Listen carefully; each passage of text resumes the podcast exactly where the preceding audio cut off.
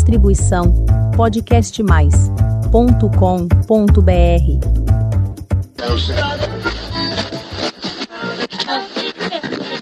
Segunda-feira tem feira na esquina, se apressa menina que vamos pra lá. Na quarta-feira tem feira, senhora, olha não demora que vai acabar. O que tem lá? Cenoura, chuchu, abobrinha, alface fresquinha, repolho, agrião.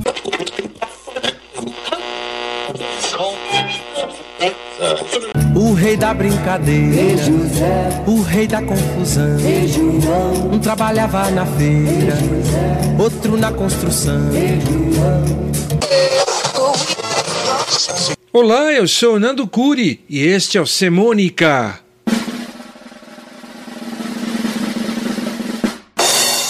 O único canal de podcast que mistura semana, semântica, crônicas, contos e canções.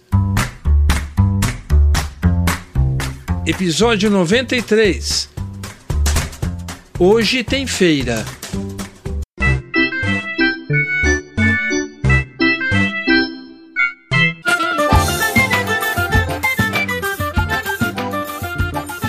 Hoje, com a mais nítida certeza, há algumas feiras montadas em diversos cantos da cidade.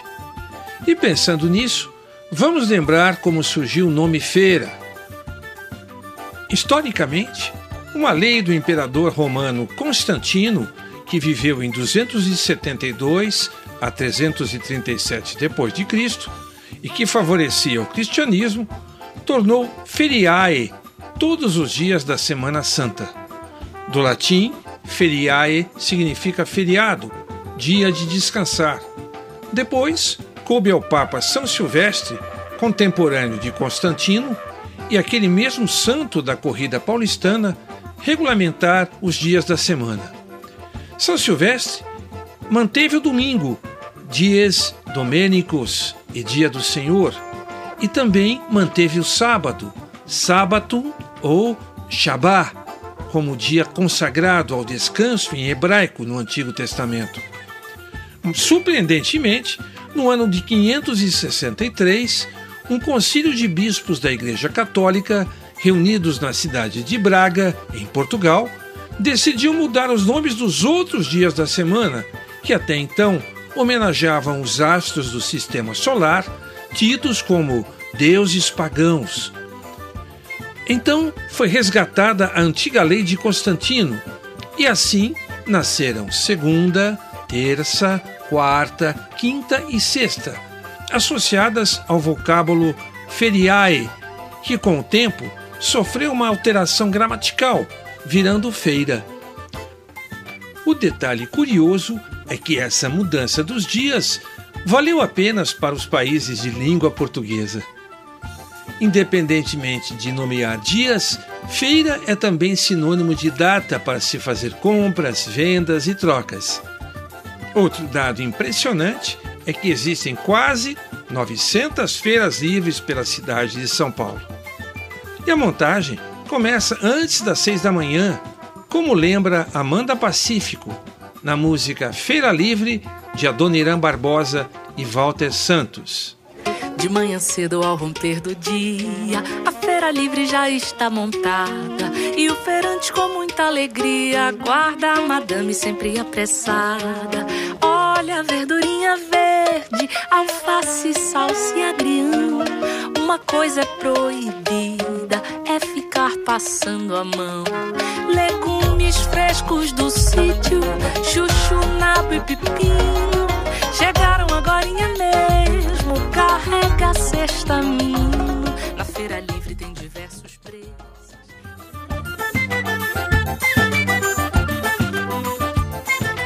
E na maioria das feiras livres, encontramos aqueles locais mais adequados para se degustar deliciosos pastéis regados ao tradicional caldo de cana, iguaria líquida que pode ser misturada ao limão, gengibre, maracujá e outros. Aqui na minha rua tem uma feira onde compro peixes, temperos, legumes e frutas de ótima qualidade, e na qual funciona uma barraca do premiado Pastel da Maria. Em frente ao Pastel da Maria é extraída na hora a garapa da Kombi do Xande e da Cris. Com bônus de som ao vivo, estacionamento grátis, apresentando muita fartura em produtos a preços compatíveis, às quartas-feiras, até 22 horas, dá para fazer um bom happy hour no bem organizado varejão noturno do Ceasa.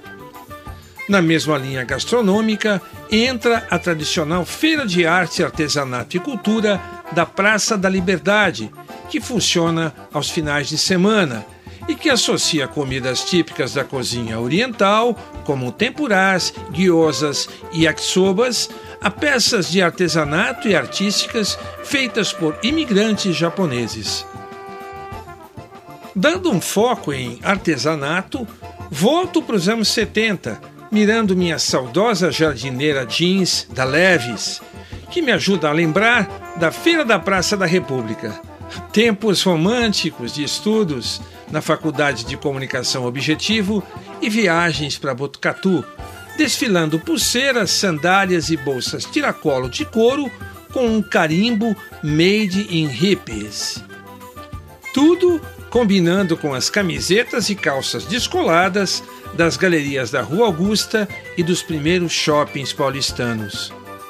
A partir dos anos 80 e 90, mudei o dial da feira e passei a frequentar também as feiras da Praça Benedito Calixto aos sábados e do Bexiga aos domingos.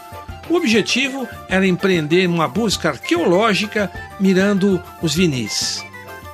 No entanto, estas duas feiras, mais a feira do MASP, que funciona aos domingos, expõem muito mais do que vinis.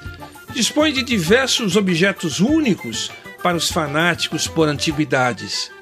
Quem vai à Feira do Bexiga, na Praça Dom Orione, entre as ruas 13 de Maio e Rui Barbosa, pode aproveitar para fazer um programa completo, indo almoçar numa das famosas cantinas que ficam nos seus arredores.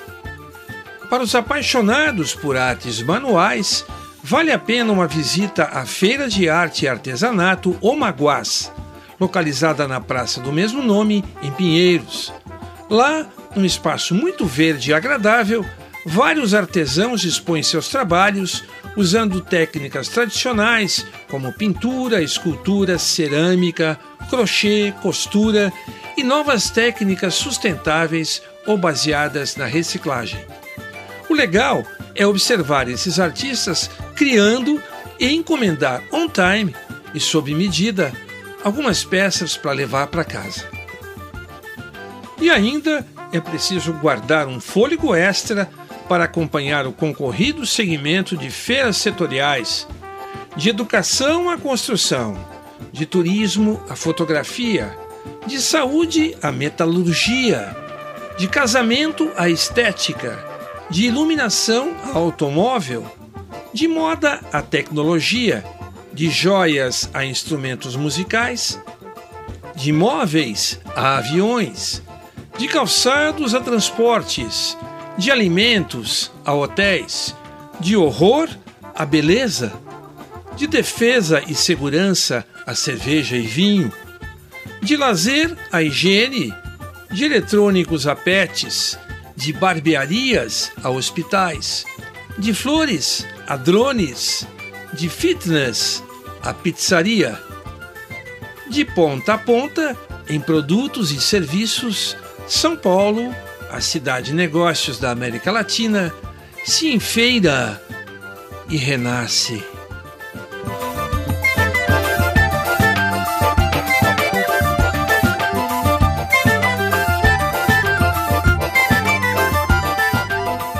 E este foi mais um episódio do Semônica.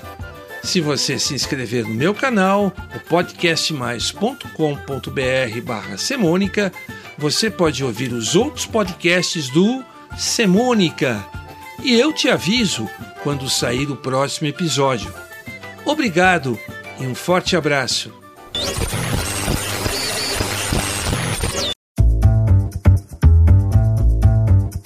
Distribuição podcastmais.com.br